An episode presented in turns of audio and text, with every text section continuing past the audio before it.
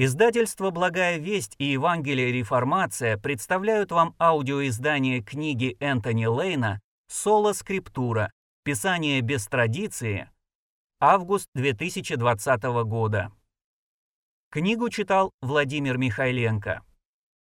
Права на русский перевод книги принадлежат издательству «Евангелие и реформация». Права на аудиокнигу принадлежат издательству «Благая весть». Мы будем рады, если вы поделитесь ссылкой на эту аудиокнигу с другими, но просим вас не размещать данную аудиокнигу на других сайтах или интернет-порталах без письменного разрешения издательства «Благая весть». Другие книги издательства вы можете найти на сайте bvbook.ru. Энтони Лейн. Соло-скриптура. Писание без традиции. Вступление. Принято считать, что Меланхтон рассматривал тезис соло-скриптура как методологический принцип реформации, а тезисы соло-фиде и соло-гратия как содержательные принципы. Этот взгляд требует двойного уточнения. Во-первых, различие между методологическим и содержательным принципами было сформулировано лишь в XIX веке, во-вторых, хотя в текстах времен реформации слова соло и скриптура иногда употребляются в непосредственной близости друг от друга, само выражение соло-скриптура возникло как тезис или как девиз только после реформации. Несколько лет назад я написал статью по данной теме, под заголовок которой первоначально звучал так «Размышления о девизе реформации». И лишь на заключительном этапе подготовки этой статьи я осознал, что этот девиз не относится к периоду реформации, поэтому самое последнее изменение, которое я внес в статью, пришлось именно на подзаголовок, и он стал звучать так «Размышления о постреформационном девизе». Причина, по которой я так долго шел к этому пониманию, заключалась в том, что я очень часто слышал, что девиз соло скриптура придумали реформаторы. Обычно упоминается Меланхтон, поэтому я был уверен в истинности этого утверждения. Наконец я понял, что если бы кто-нибудь из реформаторов на самом деле использовал этот девиз, то существовали бы цитаты из их трудов, но таких цитат нет. Я не могу точно сказать, когда именно возник этот девиз, но, видимо, это произошло в конце XVI века или в начале XVII. Позвольте мне пояснить свою мысль на примере Лютера и Кальвина. В своих сочинениях на латинском языке Лютер использует выражение «соло гратия» 200 раз, а выражение «соло фиде» целых 1200 раз. «Соло фиде» уже было устойчивым выражением к 1517 году, когда Лютер, прибив 95 тезисов на двери церкви, ненароком начал реформацию. И напротив, выражение «соло скриптура» встречается в его многочисленных трудах лишь 20 раз. Два из этих двадцати употреблений даже не принадлежат самому Лютеру. А в некоторых других из оставшихся случаев Лютер критически высказывается об идее соло-скриптура. Их мы рассмотрим позже. То же самое можно сказать и о Кальвине. В наставлении выражения соло фиде или соло фидес встречаются 12 раз и по всем признакам используются как устойчивые выражения. Мы оправдываемся одной верой, а не делами, а слова соло и скриптура встречаются в рамках одного предложения только четыре раза, при этом само выражение соло-скриптура употребляется лишь однажды. Наставление, том 3, глава 17, раздел 8. Другими словами, выражение соло-фиде использовалось как девиз, а выражение соло-скриптура нет. Кроме того, Римско-католический Тридентский собор ни разу не упоминает соло-скриптура, но при этом его каноны об оправдании трижды придают анафеме выражение соло фиде. Что же я пытаюсь сказать? Призываю ли я перестать провозглашать принцип соло скриптура? Конечно, нет. Термин «троица» возникает только во втором веке, но это не значит, вопреки утверждениям свидетелей Иеговы, что Новый Завет не учит о Троице. Новый Завет целиком, от начала и до конца, тринитарный. Он весь об Отце, Сыне и Святом Духе. А слово «троица», придуманное позже, лишь констатирует данный факт. Точно так же термин «соло скриптура», придуманный после реформации, служит удобным выражением той роли, которую Писание играет в учении реформации. Когда мы утверждаем, что Писание есть соло, то что мы пытаемся исключить? Есть целый ряд явлений, против которых может быть направлен принцип соло. Первое. Христианская традиция, наследие прошлого. Второе. Вероучительный авторитет церкви. Третье. Христианский опыт как отдельного верующего, так и церкви в целом. Четвертое. Внутренний свет. Пятое. Наука. Мы по очереди рассмотрим каждое из этих явлений и задумаемся о том, каково значение соло-скриптура для каждого из них. Часть первая. Традиция. Христианская вера была изобретена не в прошлом году, а Библия впервые была открыта не вчера. Ее читают уже почти две тысячи лет, мы унаследовали христианский опыт со времен Христа и апостолов. На протяжении всего этого времени Церковь не без помощи Святого Духа исследовала веру и разъясняла ее в самых разных контекстах. Вера передавалась из поколения в поколение, как и сказано во втором послании Тимофею, второй главе, втором стихе. «Что слышал от меня при многих свидетелях, то передай верным людям, которые были бы способны и других научить». Павел передал веру Тимофею, который должен был передать ее другим. Процесс передачи веры от одного человека другому и есть традиция. Содержание традиции есть сумма всей веры, переданной нам, наше христианское наследие. Есть и другие, более узкие значения термина «традиция». Иногда он используется для описания учения, которого нет в Писании. Такой традицией, например, является римско-католическое учение о непорочном зачатии Марии и о ее успении в небесную славу. Это слово также может означать часть наследия прошлого. Например, можно говорить о реформатской традиции или об англосаксонской традиции. Наконец, словом может указывать на традицию в определенной сфере христианской жизни, например, на литургическую традицию или традицию благовестия. Но в самом полном смысле данный термин обозначает всю полноту нашего христианского наследия, включающего не только учение, но и богослужение, этику и прочее. Как же традиция связана с тезисом соло-скриптура? Должны ли мы читать только Библию, Слово Божье, не обращая внимания на традицию, слова людей? Такого подхода придерживались некоторые движения в церкви, из которых я упомяну только два – в XVI веке были анабаптисты, которые утверждали, что им не нужна традиция, поэтому они читали только Библию. Такой же подход был избран в XIX веке основателями братской церкви. Однако у такого подхода есть по крайней мере три проблемы. Во-первых, люди, отвергающие традицию, очень часто возвращают к жизни древние ереси. Как анабаптисты, так и братская церковь возродили ересь II века, утверждая, что Мария была не биологической, а лишь приемной матерью Иисуса. Джордж Сантаяна пишет, «Не знающие истории обречены повторять ее». Конечно, говорить о ценности традиции не значит утверждать, что ничего нельзя менять или улучшать. Ярослав Пеликан метко сказал, «Традиция есть живая вера умерших, а традиционализм есть мертвая вера живущих». Во-вторых, отвержение традиции – невероятно высокомерное поведение. Его можно сравнить с такой молитвой. «Господи, Твой Дух действовал в церкви на протяжении двух тысяч лет, но до сих пор не произвел ничего, что могло бы помочь мне понять Твое Слово. Но я благодарю Тебя за то, что Твой Дух наконец-то говорит со мной, и что я, самостоятельно читая Библию, наконец-то пойму ее правильно». В-третьих, просто так читать Библию невозможно. Мы открываем Писание и читаем «Вначале Бог сотворил». Как мы понимаем слово «Бог»? Неужели мы сразу обращаемся к словарю или исследуем употребление слова «Бог» во всей Библии? Нет. Мы читаем Библию с предварительным представлением, которое мы почерпнули из традиции. Мы обращаемся к Библии не с пустым, а открытым разумом, который нужно не только заполнить информацией, но также исправить его представление. Совет Александра Кэмпбелла открывать Новый Завет так, как будто ни один смертный не видел его раньше, нереалистичен и вреден. Мы не можем читать Библию без традиции, но мы можем позволить Библии исправлять традицию. Затем мы продолжаем читать Библию с уже исправленными представлениями, и процесс продолжается. Иногда это явление называют герменевтической спиралью.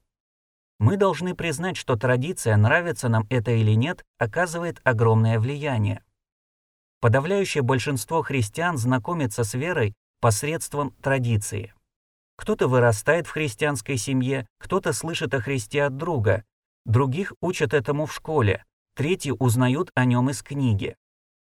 Только небольшое количество людей, не имея никаких предварительных знаний о вере, становятся христианами в результате самостоятельного чтения Библии. Но даже эти немногочисленные люди читают Библию в переводе, а не на оригинальных языках, а значит, они в какой-то мере опираются на традицию.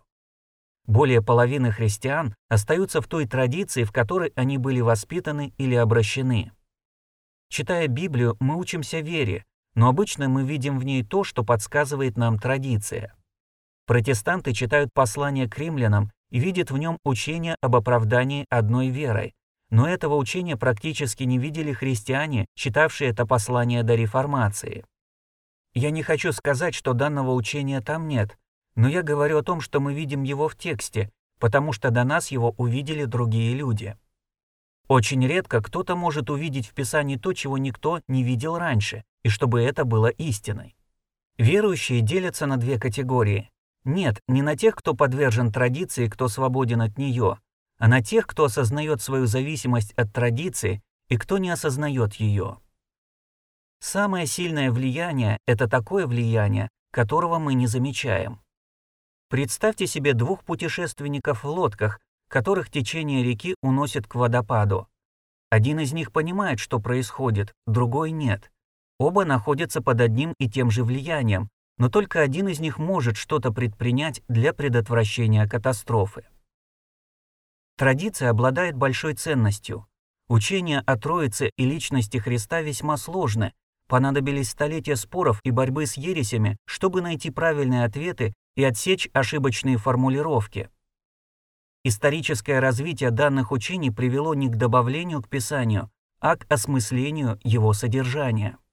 Мы поступим глупо, если в стремлении понять эти учения сегодня не обратим внимания на достижения прошлого. Существует несколько странная пословица «опыт – мудрость глупцов». Кажется, она не соответствует действительности, но все же ее мысль проста и верна. Глупцы на собственном опыте узнают, что огонь обжигает пальцы.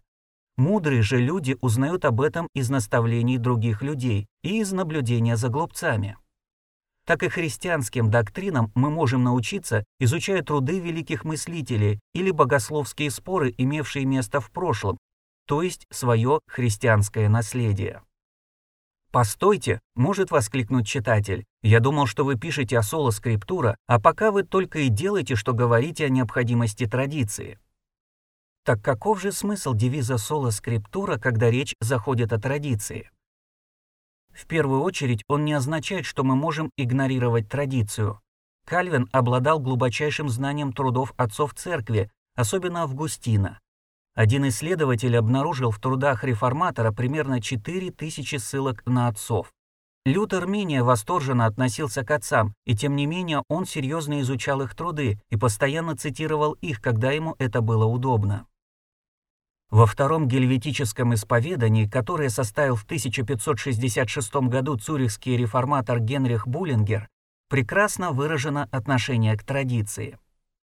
Мы не презираем толкование святых греческих и латинских отцов, не отвергаем их рассуждения и трактаты по святым темам в той мере, в какой они согласуются с Писанием, но мы с уважением не соглашаемся с ними, когда они утверждают то, чего в Писании нет, или что противоречит ему.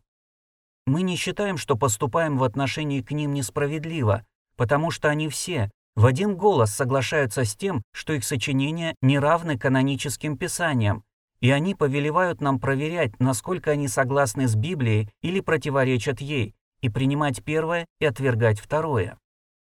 Соло скриптура также не означает, что мы, как я уже говорил, можем избежать влияния традиции.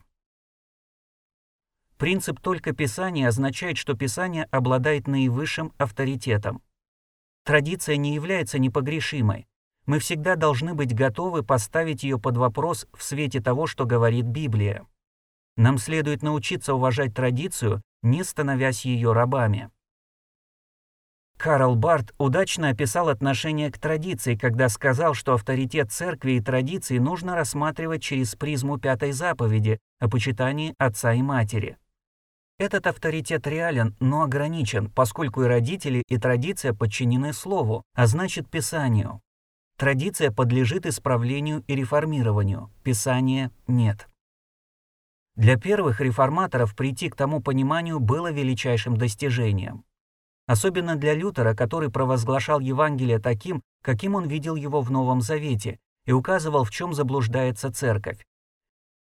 Его спросили, считает ли он, что целых тысячу лет вся церковь заблуждалась и только он оказался прав. Ему потребовалось огромное мужество, чтобы перед лицом могущественных светских и церковных правителей твердо заявить «на сём стою». Тот же вызов брошен и нам. Наши убеждения склонны окаменевать, подобно тому, как окаменело учение средневековой церкви до Лютера. Конечно, мы искренно, и я надеюсь обоснованно, верим в то, что наше богословие ближе к Библии, чем богословие позднего Средневековья. Но и мы не можем почивать на лаврах, мы не должны обманывать себя наподобие друзей Иова, о котором он иронично сказал «Подлинно только вы, люди, и с вами умрет мудрость». Книга Иова, глава 12, стих 2. Если мы будем честны перед собой, то признаем, что и мы в какой-то мере так думаем о себе. Принцип соло-скриптура — неприятная истина. Она подрывает наше самомнение.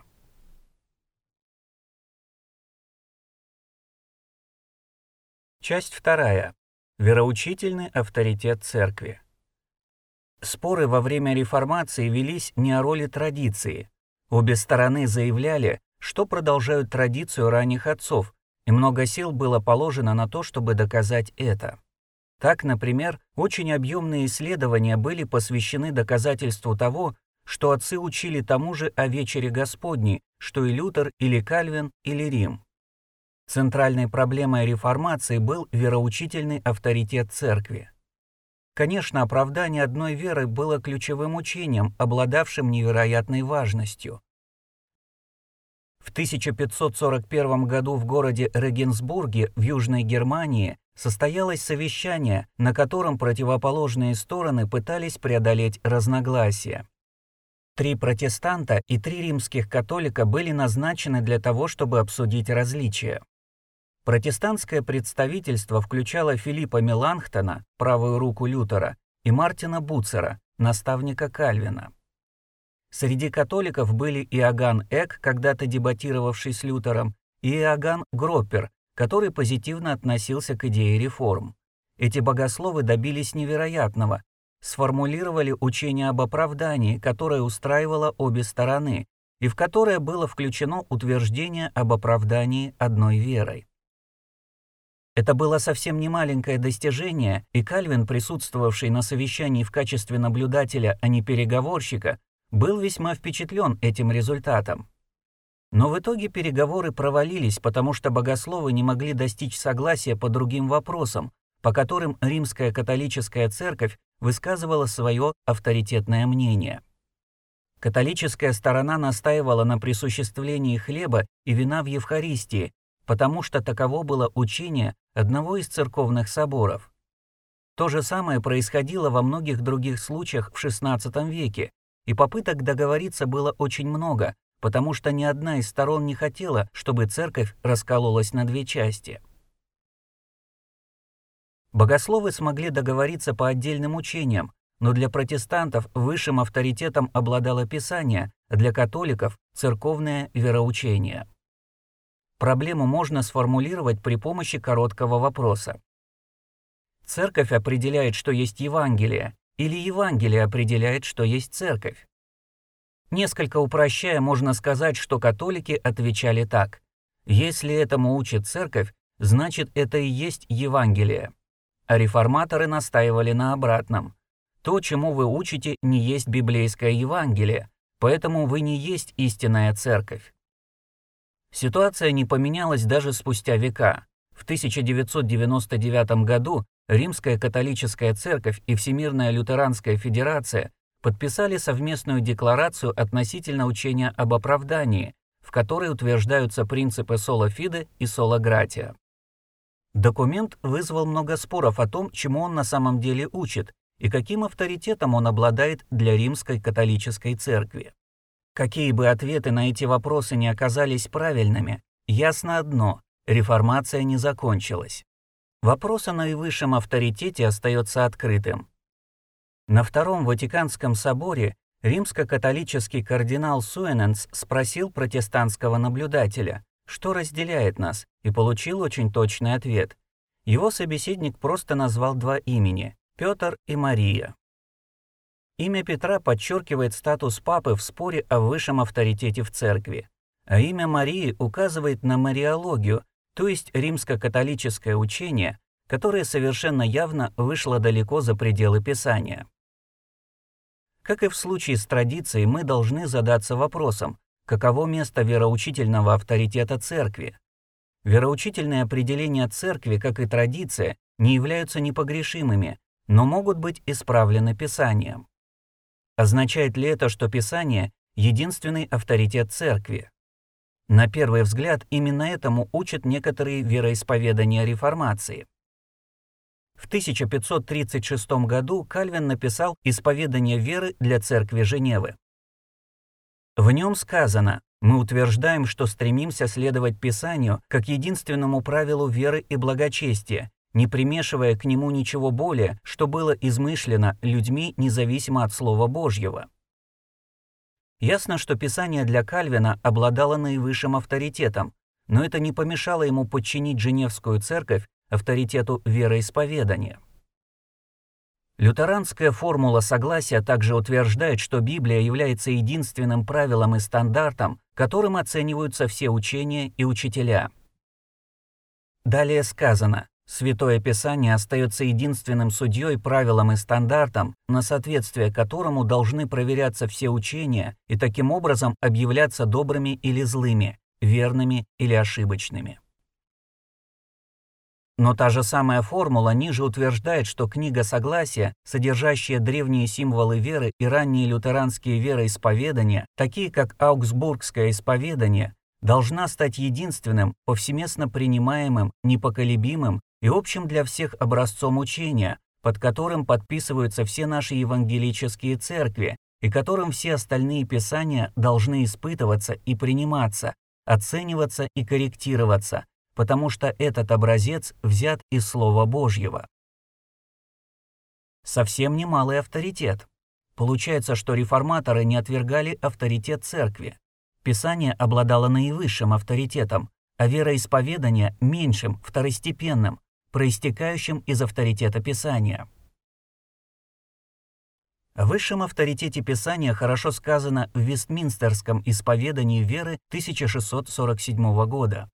Высший судья, к которому должно обращаться за разрешением всех спорных вопросов, касающихся веры, и которым проверяются все постановления соборов, мнения древних писателей, учения человеческие и личные откровения, и на суждениях которого мы должны основываться, может быть никто иной, как Святой Дух, говорящий в Писании. Статья 1, пункт 10. Почти сто лет до этого в Галиканском исповедании 1559 года была высказана схожая мысль. Никакой авторитет, ни древности, ни обычаев, ни численности, ни человеческой мудрости, ни суждений, ни провозглашений, ни эдиктов, ни декретов, ни соборов, ни видений, ни чудес не может быть противопоставлен Писаниям. Напротив, все следует проверять, контролировать и исправлять ими. Формула согласия также, несмотря на риторику единственного судьи правила и стандарта, считает Писание не единственным, а окончательным и наивысшим авторитетом. Авторитет традиций и символов веры и современного учения церкви признается, но при этом ставится в зависимость от Писания. Все эти авторитеты не есть судьи, подобно Писанию, а лишь свидетели и толкователи веры, показывающий, как в разные времена люди в Церкви Божьей понимали святые писания. Некоторые громко заявляют о том, что они отвергают вероучительный авторитет церкви, но при этом полностью отвергнуть его могут только приверженцы сугубо индивидуалистического христианства. Примером такого крайнего индивидуализма может служить позиция американского президента Авраама Линкольна, который считал Библию истинной, но отрицал все человеческие исповедания и догмы. Он сказал так «Я не член христианской церкви, но я никогда не отрицал истину Писания». Такое индивидуалистическое христианство, основанное исключительно на Библии и отвергающее все символы веры, священства и даже церковь, является одним из возможных толкований принципа соло скриптура, но исторически этот принцип понимался иначе. Что же следует сказать об исторических символах веры и вероисповеданиях? Они делятся на две категории. Во-первых, есть три символа веры ранней церкви. Апостольский, написан не апостолами, Афанасьевский, написанный не Афанасием, и Никейский, не тот, который был принят на Никейском соборе. Есть также халкидонское вероопределение личности Христа, созданное на Халкидонском соборе в 451 году. Все они принимались реформаторами. Реформаторы и протестанты вообще принимают эти символы веры на том основании, что они библейские, то есть они верно резюмируют учение Писания о Троице и личности Христа, Поэтому они не добавляют ничего к Писанию и не обладают авторитетом, превосходящим авторитет Библии. Есть различия в мнении насчет того, какой мерой авторитета обладают эти символы веры и как они должны и не должны использоваться. В университете, где я преподаю, мы недавно дали студентам задание в рамках изучаемого ими курса составить собственное вероисповедание и написать небольшое поясняющее эссе. Интересно, что мои коллеги по-разному восприняли этот эксперимент. Некоторые посчитали, что это упражнение ценно, оно поможет студентам осмыслить свои верования. Другие же говорили, что если бы им самим пришлось выполнить это задание, они бы переписали никейский символ веры, а в своем эссе объяснили бы, что они отказываются составлять свое личное вероисповедание, потому что они хотят придерживаться церковного исповедания. Во-вторых, помимо древних символов веры, есть множество реформационных вероисповеданий. У лютеран есть аугсбургское исповедание и не менее популярная формула согласия, а также два катехизиса Лютера, шмакальденские статьи и еще пару документов. У реформатов имеется более разнообразный набор исповеданий, включающий два гельветических исповедания 1536 год и 1566, Галичанское исповедание, 1559 год, Бельгийское исповедание, 1561 год, 39 статей Англиканской церкви, 1571 год и Вестминстерское исповедание веры, 1647 год. Эти исповедания отличаются от древних символов веры рядом характеристик. Во-первых, каждая выражает точку зрения только определенной части протестантского движения. Во-вторых, они намного длиннее и подробнее символов веры. В-третьих, они не согласованы между собой полностью. Каков же их статус? Они являются ценными источниками учения, но к ним нельзя относиться как к непогрешимым текстам. Было бы очень странно, если бы церковь в течение 1500 лет допускала ошибки, а затем вдруг в XVI или XVII веке какой-то группе удалось бы сформулировать подробнейшее и безошибочное исповедание христианской веры. Некоторые церкви полностью отвергают идею исповеданий. Причем есть среди них и ортодоксальные, и совсем неортодоксальные. Правда заключается в том, что даже те церкви, которые отвергают символы веры, придерживаются определенных верований, какими бы общими и либеральными они ни были. Несколько лет назад в газете появилось объявление, в котором были такие слова. «У квакеров нет ни исповеданий, ни священства, но мы веруем, что в каждом есть что-то от Бога». Мы видим, что за отрицанием исповеданий сразу же следует вероисповедное утверждение. В других церквах отсутствие исповедания скрывает наличие жесткого догматизма. И любая церковь, в которой есть проповедники, наделяет последних вероучительным авторитетом. В XIX веке Фрэнсис Ньюман так сказал о Джоне Дарби. Он лишь хотел, чтобы люди подчинили свой разум Богу, то есть Библии, то есть его толкованию Библии. То же самое относится и ко всем тем, кто понимает принцип соло-скриптура как основание отвергнуть все вероисповедания. Формальное отвержение символов веры, как правило, сочетается с доктринальным диктатом со стороны руководства, которое использует неписанную и непризнаваемую традицию как инструмент контроля. Некоторые богословы говорят о Писании так, как будто оно есть единственное Слово Божье, но это не соответствует ни Библии, ни реформатскому учению. Есть, по крайней мере, пять разных значений выражения Слова Божье. Первое. Вечное Слово, которое было с Богом в начале и было Богом. Евангелие от Иоанна, глава 1, стих 1. Слово – имя вечного Сына Божьего, второго лица Троицы. Второе. Воплощенное Слово. Вечное Слово, ставшее плотью и обитавшее среди нас. Евангелие от Иоанна, глава 1, стих 14. Третье. Записанное Слово. Библия есть Божье записанное Слово, указывающее на воплощенное Слово. Евангелие от Иоанна, глава 5, стих 39. Четвертое. Проповедуемое Слово. Провозглашение Писания также во второстепенном смысле есть Слово Божье. Второе гельветическое исповедание 1566 года утверждает, что проповедь Слова Божьего есть Слово Божье. Пятое. Видимое Слово. Августин называл таинство крещения и вечери Господней видимыми словами, потому что они представляют евангельскую весть видимой и даже осязаемой и съедобной форме. Реформаторы использовали похожие выражения. Часть третья. Христианский опыт. Реформаторы придавали большое значение опыту в богословии. Как Лютер, так и Кальвин признавали, что опыт играет важную роль для богословствования. Богословие Лютера было выковано на наковальне его личной борьбы, и он говорит об этом, как всегда, очень ярко. Человек становится богословом благодаря жизни, смерти и нависающему над ним проклятию, а не просто благодаря обучению, чтению и размышлению. Лекции по псалмам, глава 5, раздел 11. Богословие Кальвина также было сформировано его жизнью. Он постоянно ссылается на опыт, нередко использует традиционный оборот, как учит нас опыт. Бог учит нас посредством своего слова и нашего опыта. Бог дает познать себя в опыте таким же, каким Он предстает в Своем Слове. Наставление, том 1, глава 10, раздел 3.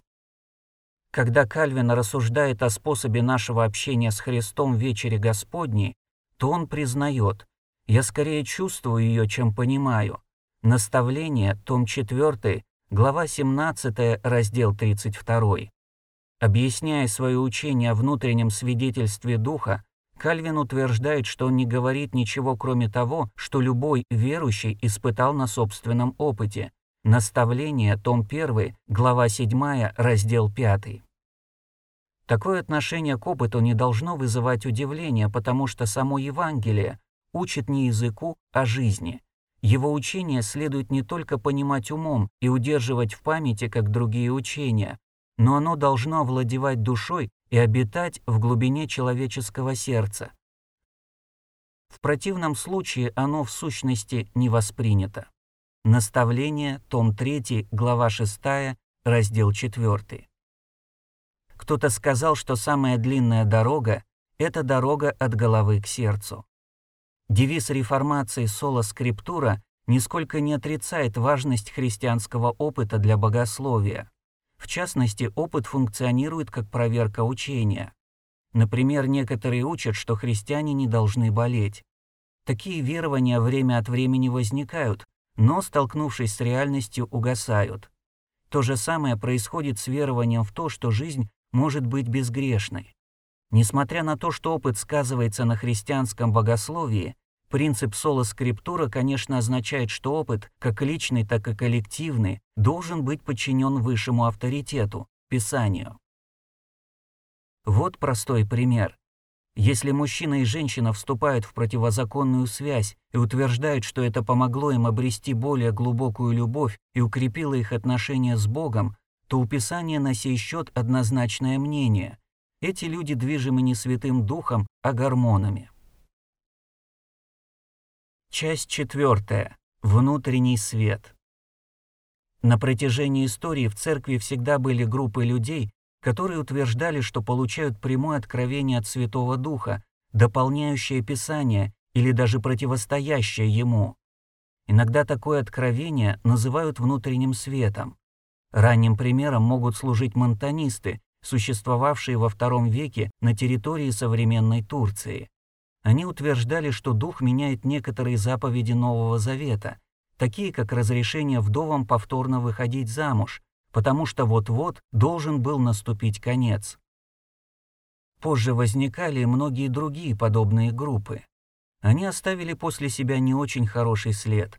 Уэйл сказал о них так «Вера во внутренний свет может быть кратчайшей дорогой во внешнюю тьму». Если традиция, которая в большой мере неизменно нуждается в проверке Писанием, то насколько больше в этом нуждается внутренний свет, который может завести куда угодно. Вера во внутренний свет обычно встречается среди тех групп, которые заявляют об обладании особым откровением, но она также присутствует в неявной форме среди либеральных богословов. Джеффри Лэмп, например, ссылался на Дух Христа, чтобы обосновать отвержение учения Иисуса об Аде, которое содержится в Евангелии от Матфея. Это тот дух, который учит нас, например, отвергнуть иудейскую апокалиптическую идею о вечном наказании, которую Иисус в Евангелии от Матфея высказывает в притче об овцах и козлах. Понятно, что под духом Христа следует понимать дух современного западного либерализма. Этот дух сегодня ведет многих людей к отвержению тех частей христианского учения, которые им не близки. Лютер сталкивался с теми, кто противопоставлял дух слову, ссылаясь на внутренний свет. Он, не колеблясь, противостоял этим людям. Фанатики наших дней осуждают вечное слово, при этом сами не остаются в молчании, а наполняют мир своей болтовней и бумагоморанием, как будто дух не может говорить через Писание или сказанное апостолами слово, а должен говорить только через их Писание и слова. Кальвин писал о той же проблеме, противостоя тем, кто претендует в своей гордыне на обладание учением Святого Духа и презирает чтение Писания, поднимая на смех тех простодушных, кто следует, по их выражению, его мертвой и мертвящей букве. Наставление, том 1, глава 9, раздел 1. Ответ Кальвина заслуживает внимания. Святой Дух, автор Писания, не противоречит себе, он не может учить верующих презирать Писание. Он не учит тому, что противоречит Писанию. Следовательно, дело Святого Духа, каким он нам обещан, не давать новых неведомых откровений или нового учения, отвращающего нас от однажды полученного учения Евангелия, но запечатлевать и утверждать в наших сердцах учение, уже дарованное нам. Наставление, том 1, глава 9, раздел 1. Кальвин делает особый упор на непротиворечивости духа, из которого следует обоснованность проверки предполагаемых откровений духа Писанием, которые он вдохновил. Павел заповедал испытывать изречения пророков. Первое послание к Коринфянам, глава 14, стих 29. Писание есть критерий оценки любого предполагаемого проявления духа. Некоторые возражают, Получается, что мы подчиняем духа книге. Но это не так. Если кто-то заявляет, что нашел новую картину Рембрандта, то ключевой тест на подлинность будет заключаться в сравнении этой картины с настоящими произведениями художника. Сомнительное проверяется несомненно.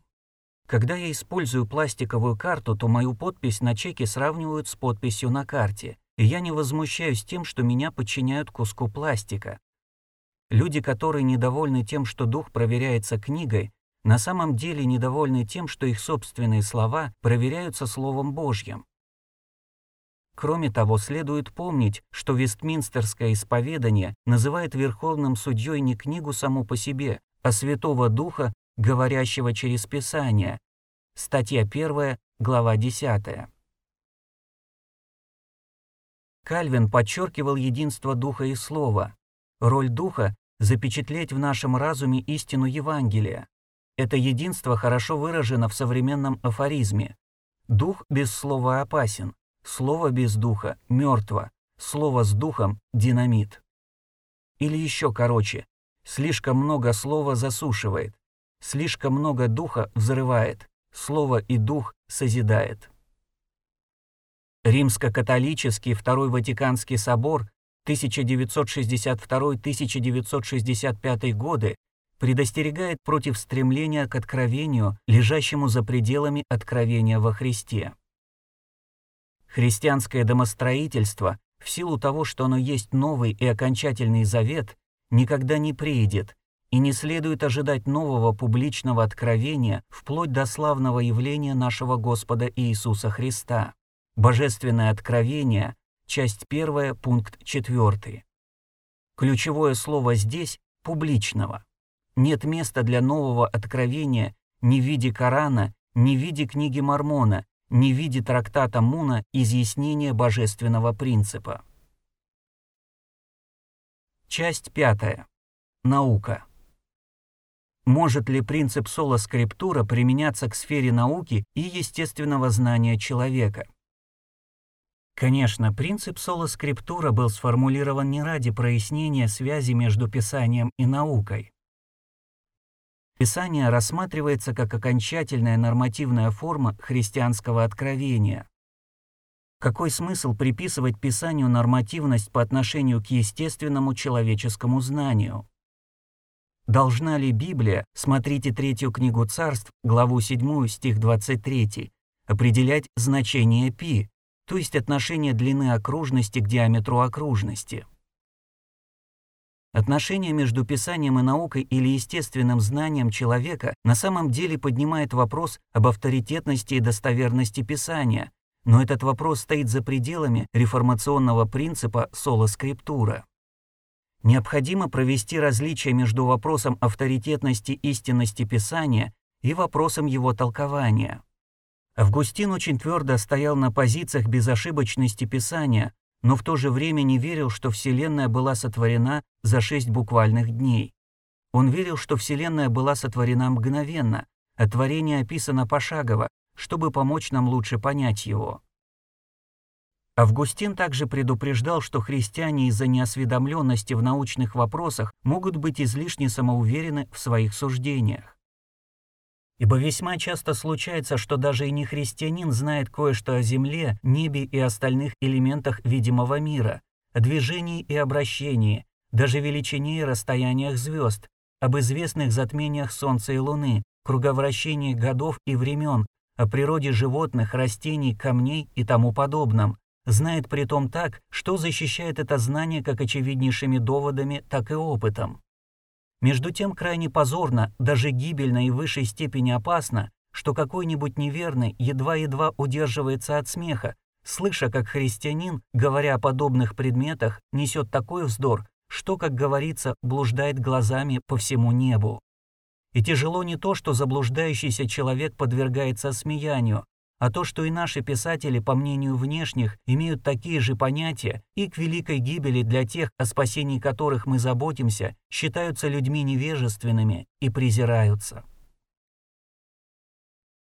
В 16 стихе первой главы книги «Бытие» Солнце и Луна названы двумя великими светилами, однако Луна намного меньше таких планет, как Юпитер или Сатурн. По этому поводу Кальвин писал, Здесь говорится лишь о том, как мир выглядит. Желающие изучать астрономию и прочие сложные науки должны обратиться к другим источникам. Нельзя отрицать, что Библия делает научные утверждения. Например, она рассказывает, хотя и не научным языком, о происхождении Вселенной и жизни. В частности, она учит, что Вселенная не вечная, что Бог создал ее в начале. У науки и богословия разные цели, но они описывают одну и ту же реальность, а значит их утверждения время от времени будут пересекаться. Поэтому, хотя христианское богословие никак не зависит от большинства открытий современной науки, эти две дисциплины все же не полностью изолированы друг от друга, а иногда научные утверждения важны и для богословия, ведь эти дисциплины изучают одну и ту же реальность с разных точек зрения и с использованием разных методов, но все же временами они ищут ответы на одни и те же вопросы. Библия и христианская вера говорят о смысле и цели жизни, а эти темы выходят за пределы научной сферы, хотя отдельные ученые могут высказывать свою личную позицию по этим проблемам. Заключение. Только Писание, но не Писание само по себе. Тимоти Джордж очень точно сказал, что девиз соло скриптура нельзя путать с идеей нуда скриптура, то есть с идеей о том, что нам нужно лишь Писание само по себе. Писание есть окончательная инстанция истины, которой мы оцениваем традицию, вероучительный авторитет церкви, опыт и разум. Но мы не должны впадать в ловушку нуда скриптура и так концентрироваться на Писании, что остальные дары Бога мы просто отвергаем. Предание гласит, что мусульманский полководец Амр ибн Аль-Ас в 640 году нашей эры уничтожил Александрийскую библиотеку. Он сделал это по приказу халифа, который, как считается, сказал, «Если в этих книгах говорится то, что есть в Коране, то они бесполезны. Если же в них говорится что-нибудь другое, то они вредны. Поэтому и в том, и в другом случае их нужно сжечь. Подразумевает ли нечто подобное принцип соло-скриптура? В действительности такой позиции невозможно придерживаться последовательно, и она не подразумевается в соло-скриптура. Многие проповедники поддаются искушению не читать ничего, кроме Библии, и пренебрегают мудростью прошлого. Говорят, что Чарльз Сперджан был величайшим проповедником в истории церкви. Я сомневаюсь, что можно измерить величие проповедника. Как, например, можно сравнивать Сперджана, жившего в Лондоне в XIX веке, с Иоанном Златоустом из Антиохии IV века. Однако Сперджан, несомненно, был великим проповедником. Рассказывают, что он готовился к воскресной вечерней проповеди в воскресенье после обеда, и все его приготовления заключались в нескольких заголовках, написанных на листе бумаги. Его пример может послужить оправданием для ленивых проповедников, которые либо не могут, либо не хотят уделять много времени для подготовки к проповеди. Но нельзя забывать, что Спержен прочитывал несколько книг каждую неделю. Его воскресная подготовка на самом деле была заключительным этапом структурирования материала, который он нарабатывал в течение недели. То же самое можно сказать и о Жане Кальвине. Можно вспомнить, что у него уходил всего лишь один час на подготовку проповеди или лекции по Ветхому Завету, которую он произнес великое множество раз. Но у этого факта есть два объяснения. Во-первых, Кальвин был чрезвычайно занятым и деятельным человеком, поэтому порой у него было не более одного часа на подготовку. Во-вторых, он обладал невероятно работоспособным умом, благодаря которому мог выполнять работу намного быстрее обычных людей, таких как мы. Но, как и в случае со Спердженом, Кальвин уделял лишь немного времени подготовке проповедей и лекций, потому что обладал огромным запасом знаний прочитанного материала. С этим связан и другой интересный факт. Томас Паркер исследовавший Кальвина как проповедника, пишет, что хотя реформатор был невероятно эрудирован, он не позволял своей эрудиции вторгаться в его проповеди. Его знания так хорошо спрятаны, что можно было целый месяц слушать его и думать, что он не читает ничего, кроме Библии. Его эрудированность присутствует в его экзегезе и толковании, но этот каркас спрятан глубоко внутри. Кальвин совсем не одобрял тех, кто пренебрегал подготовкой к проповеди. Он писал так. «Бог пообещал благословить руки тех, кто трудится. Поэтому если я становлюсь за кафедру, не заглянув в книги, и беспечно говорю себе, да ладно, Бог даст мне что сказать в проповеди. Если я не забочусь о чтении о том, что именно буду провозглашать, если я не размышляю старательно о том, как применить Писание для пользы людей, я лишь высокомерный выскочка. Лютер также не жаловал проповедников, которые читали только Писание и не обращались за помощью к другим книгам. Он критиковал тех, кто думает добиться всего чтением только Писания, тем самым выказывая свое высокомерие. Это те самые два случая, когда Лютер использует выражение соло скриптура в негативном смысле. Итак, подведем итоги. Самое известное утверждение принципа соло скриптура было изложено в книге Уильяма Чиллингворта «Протестантская вера. Надежный путь спасения». Он пишет, «Библия, я повторяю, только Библия есть вера протестантов. Он развивает свою мысль и говорит, что для протестантов Библия, а не учение Лютера или Кальвина, и не какое-либо вероисповедание реформации, есть совершенное правило веры и поступков. Традиция Папы и Соборы лишь противоречат друг другу.